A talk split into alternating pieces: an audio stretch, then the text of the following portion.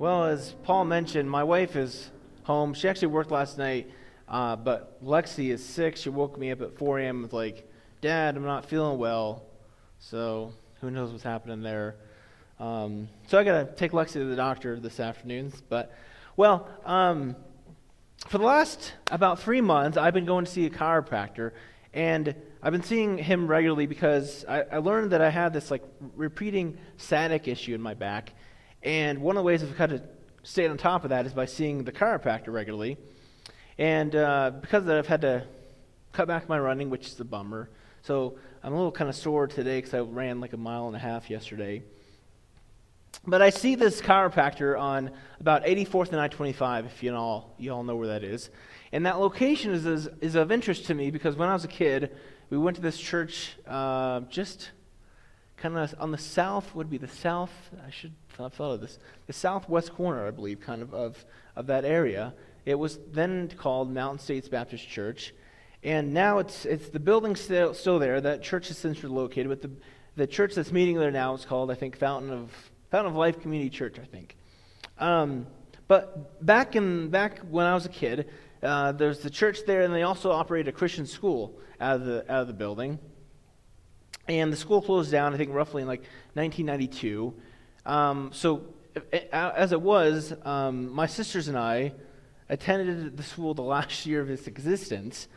Um, so, you know, obviously they're having some struggles, but it seemed like be- obviously before that time they're doing fairly well. At least at one point, they had a pretty big building. They had like a they had a parcel land and and um, that they want to build a gym, gym on someday, and a pretty pretty decent sized campus. So every time I'm at my chiropractor, um, he's at this it's this white building just off 84th and I-25 next to the Village Inn, if you know where that is. So he has this office, and every time I'm in there, I, I look out the back window and I can see right just a block away that church kind of up on the hill. So I can look out and I can see the, the big parking lot, and I can see the, the big parcel of land that they wanted to build a gym on someday. And, and a little further back, you know, they had um, just this little corner plot of land that they had a, a little playground on when I was a kid. And further back, I think around the corner, they actually had they actually owned a house or two because back in the day, churches did that. They owned houses and they called them parsonages. Um, so one day I decided, you know, let me let me get in the car, let me drive by um, that school, that church building. So I got up, uh, got in my car, and I drove a little ways up the block, and I was I was kind of surprised at at um, at the rush of emotions that flooded me as I as I went up the street. And I quickly just turned the corner and left just about as quickly as I'd come up. And uh, my sisters and I only we only attended that school for about a year, or a year actually. And I, and I don't know if about for my sister, but for me at least, my time there really left an, an indelible mark on me as, as a human being. And um, so the story goes that um, back in back in around that time, 1991, 1992, something like that, my family had just moved here from Colorado, or here to Colorado from New York City. Um, my dad was a pastor in New York City, and uh, his church had merged with another church, and we lived in what was called the church parsonage, which is a house that the church owned. So for, so for reasons that to this day I still do not understand, uh, we had to leave the church parsonage, and um, so I think our only really affordable option at this point was to, to move to Colorado, where my mom's parents were from. Um, so, uh, you know, being, being new to the area, uh, from a relatively low income family, and my sisters and I were not the most social, gregarious, what's the word, uh, gregarious people, we were kind of in a vulnerable, uh, vulnerable spot, you know, sitting ducks in a way.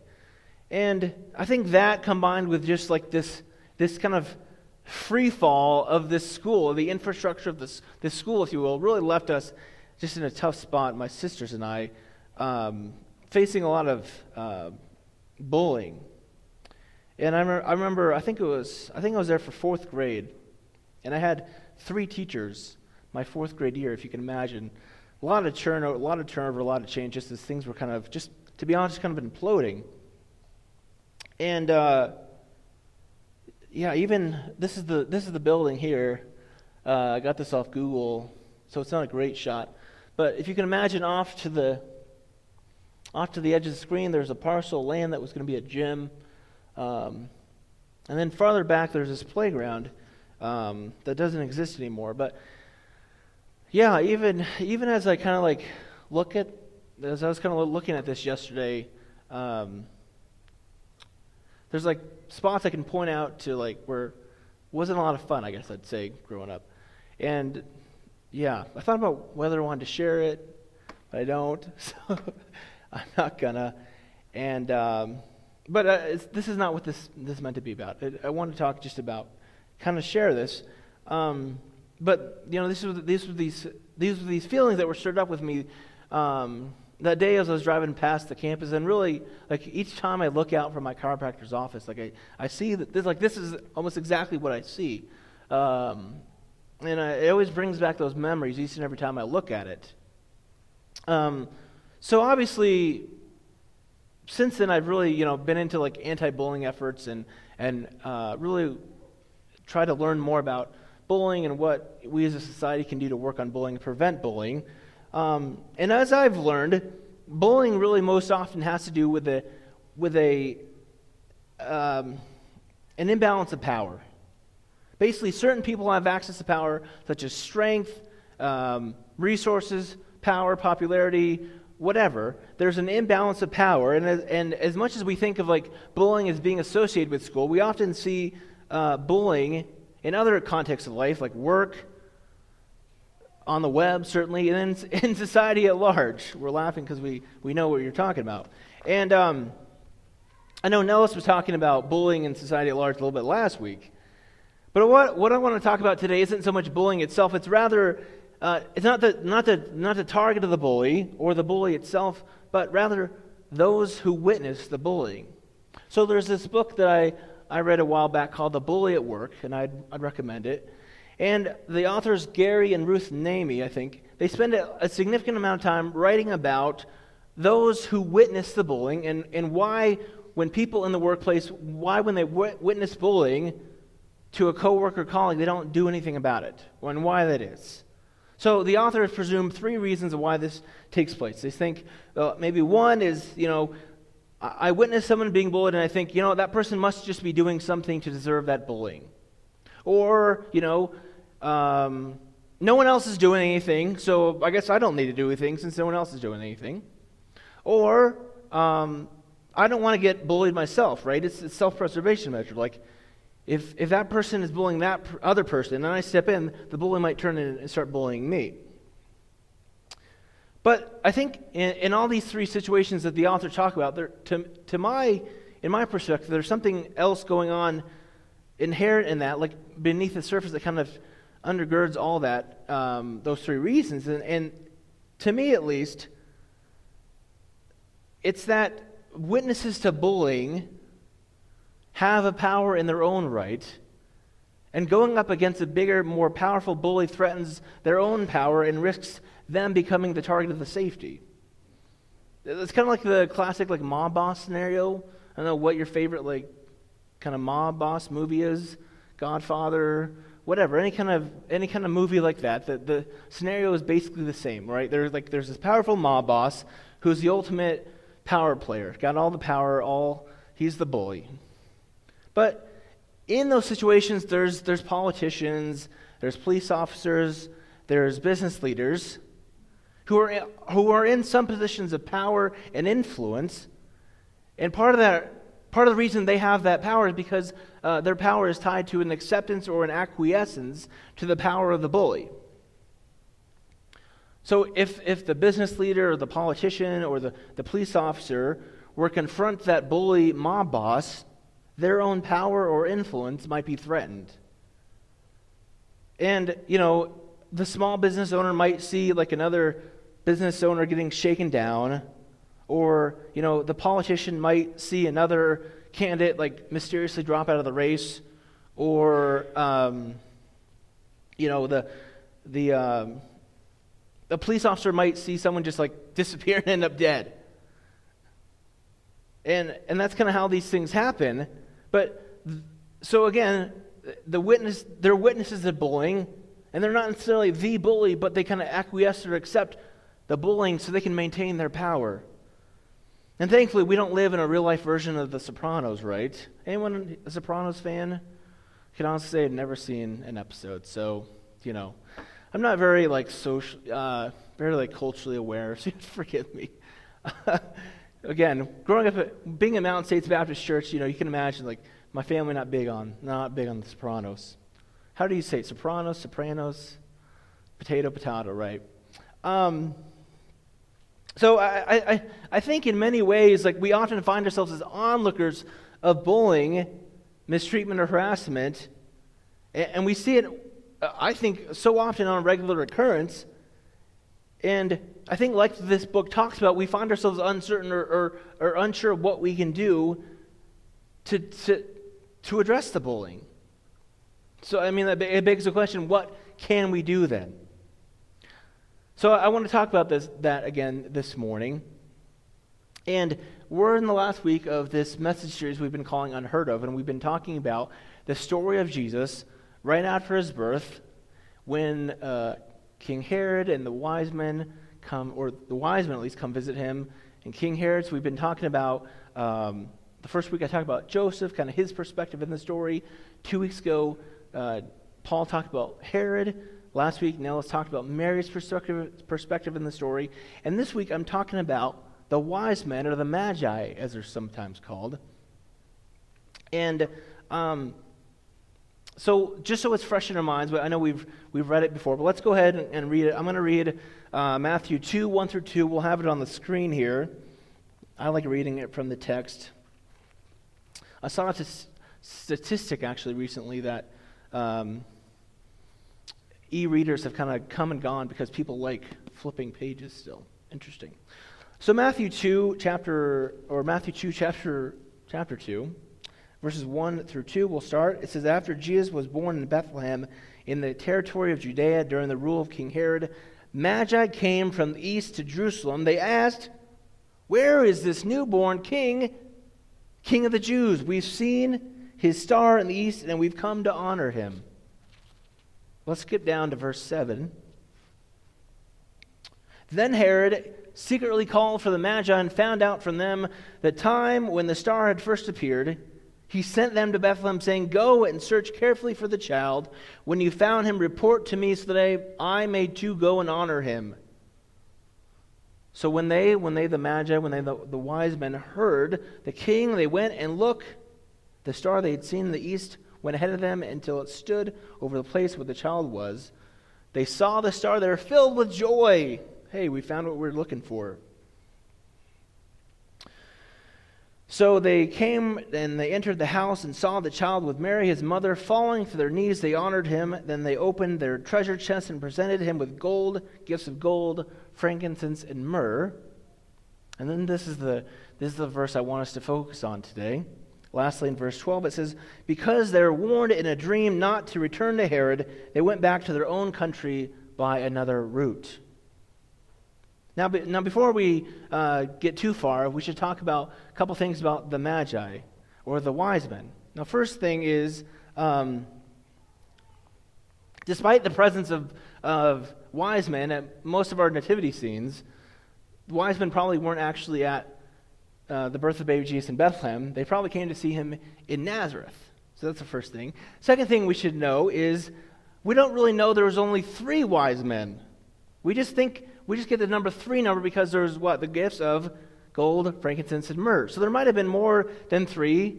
Could have been less than three. We don't know. Uh, but you know, there was some wise men or magi or or kings, as they're sometimes called.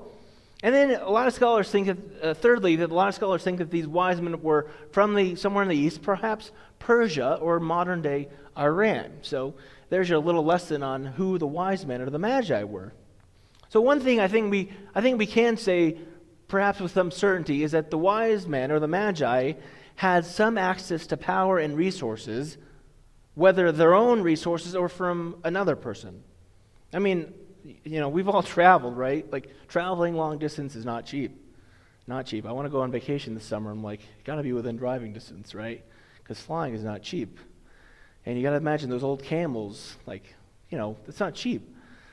Um, so, you know, traveling was not cheap. They, they apparently had the freedom and time to like sit around and study the ancient, ancient texts.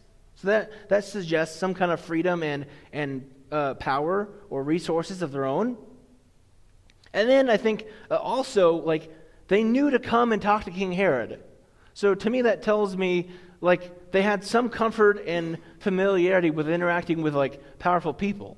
So to me, like, that's, that's a resource. That's, that's some kind of power they had. And they certainly weren't the most powerful people in the room when they went and talked to Herod. I mean, uh, Paul, two weeks ago, talked about what a, what a wonderful dude Herod was. Um, they had some power and resources when they entered that room. And again, like Paul talked about, Herod was definitely the bully in the room. He was not any kind of nice guy. And one thing uh, experts will talk about about bullies is they like to be in control of everything. And I think Herod was a great example of that. He wanted to be in control of the entire situation. If we look at the story, in verse 1, um, the Magi know enough to come and talk to Herod about the newborn king because he was recognized as an authority. In verse 7, after King Herod had apparently sent the Magi away, Herod says, Come on back. I want to talk to you again. And then in verse, in verse 9, uh, Herod tells them to go, and they, they go. So, from, from my perspective, Herod was the bully, and he was doing everything in his power to control the situation. And, and what was that last act of control by Herod? Right? He says, Hey, after you've seen Jesus, come back and tell me what, what happened, where he is, so I can go worship him. But we know what happens, right? They don't. After being warned in a dream, the Magi go back home by a different route.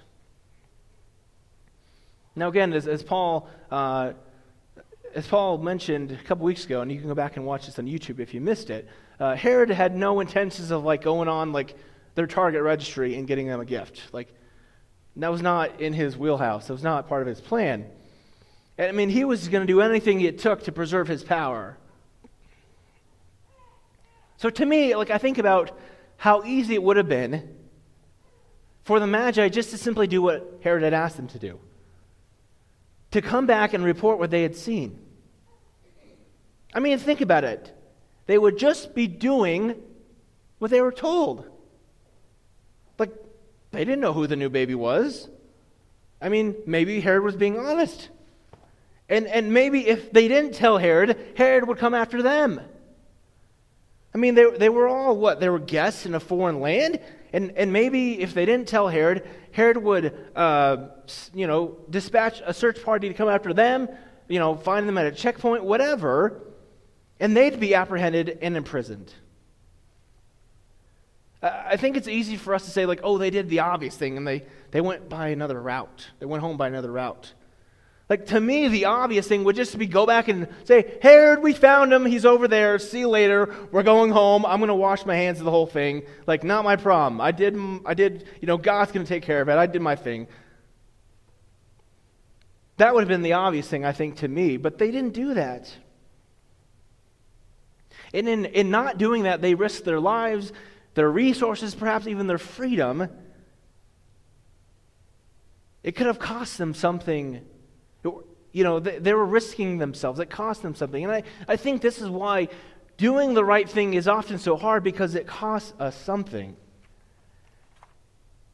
You know, I think, I think it's fair to say that all of us in this room, and some more than others, have some measure of power and privilege, whether it's because of our, our sexuality, our, our skin color, our gender, um, our financial status, or perhaps a combination of these things. We have a certain amount of power and privilege and resources that other people don't have.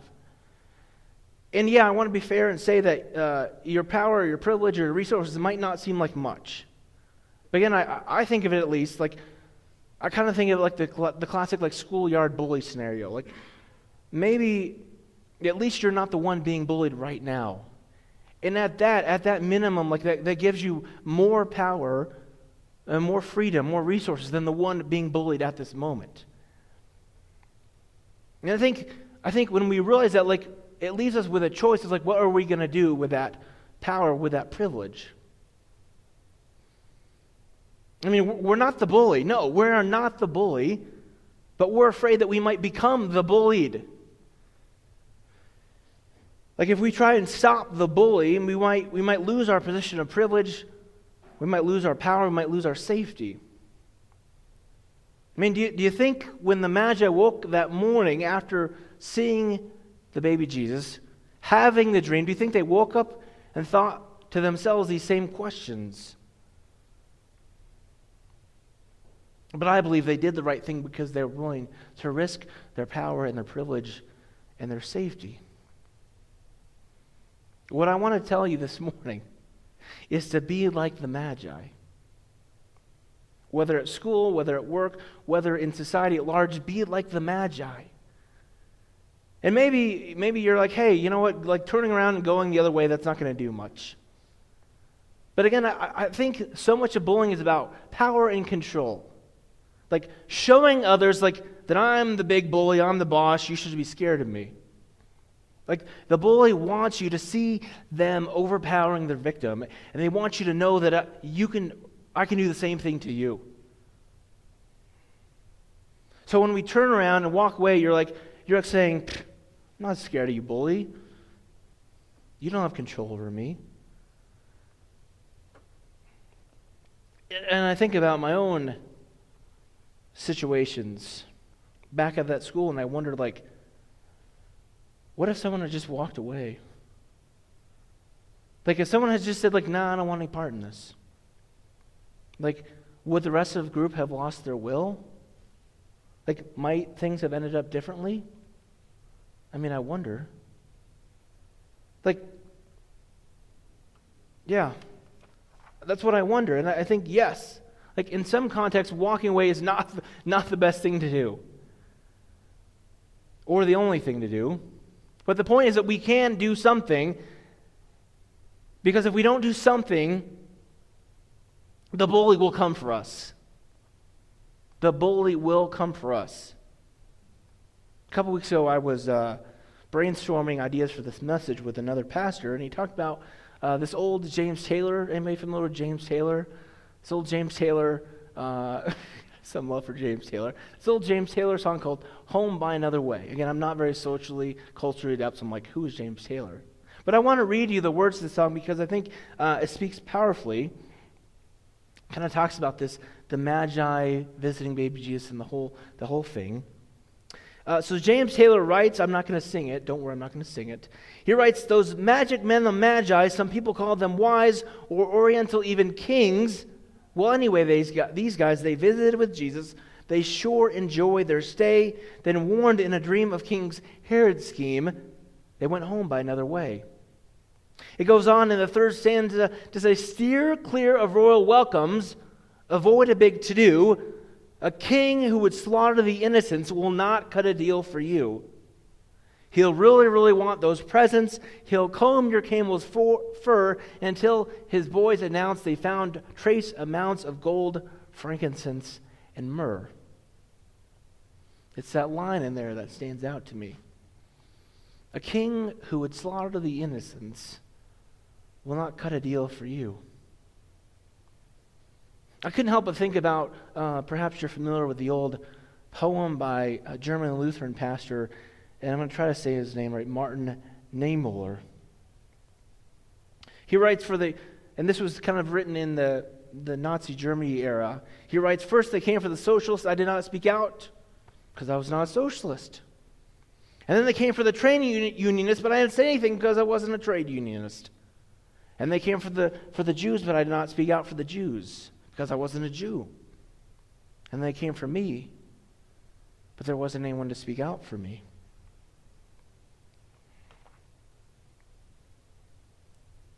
I think it's, it's so easy. It is so very easy for those of us with access to power and to privilege because of our gender, our sexuality, our financial status, whatever, to not want to do anything to risk that privilege and endanger ourselves. Like, and on some levels, we can justify it as, as self preservation. Like, I'm a dad, right? I have two kids, two young kids. Like, uh, like we've got we've got bills to pay, we've got kids to feed. Like I get it. But this is the thing. A king who would slaughter the innocents won't cut a deal for us. Each and every day, each and every day, I believe, we have the opportunity, whether in big ways or in small. And do not discount the small things because small things add up. And when there's enough small things add up, those small things added together add up to more than the big thing of the bully. But each and every day we have an opportunity to do the right thing, to care for the vulnerable, to welcome the foreigner, to help those in need, just as Jesus did. And just as Jesus asked us to do, and I believe Jesus continues to ask us to do. This is from Matthew 25 45. Jesus says, I assure you, that when you, what you have done it for the one of the least of these brothers and sisters of mine, you have done it for me. And speaking of Jesus, I mean, the guy went up against a pretty powerful bully in his own right, right? Pontius Pilate, if you remember him. His own life threatened, he would not relent. Man, it did cost him everything, right? But we know that's not the end of the story. And this is, I believe, what following the way of Jesus is ultimately about. When we sacrifice, we gain. When we lose, we win. Even when we die, we are born again. Let's pray.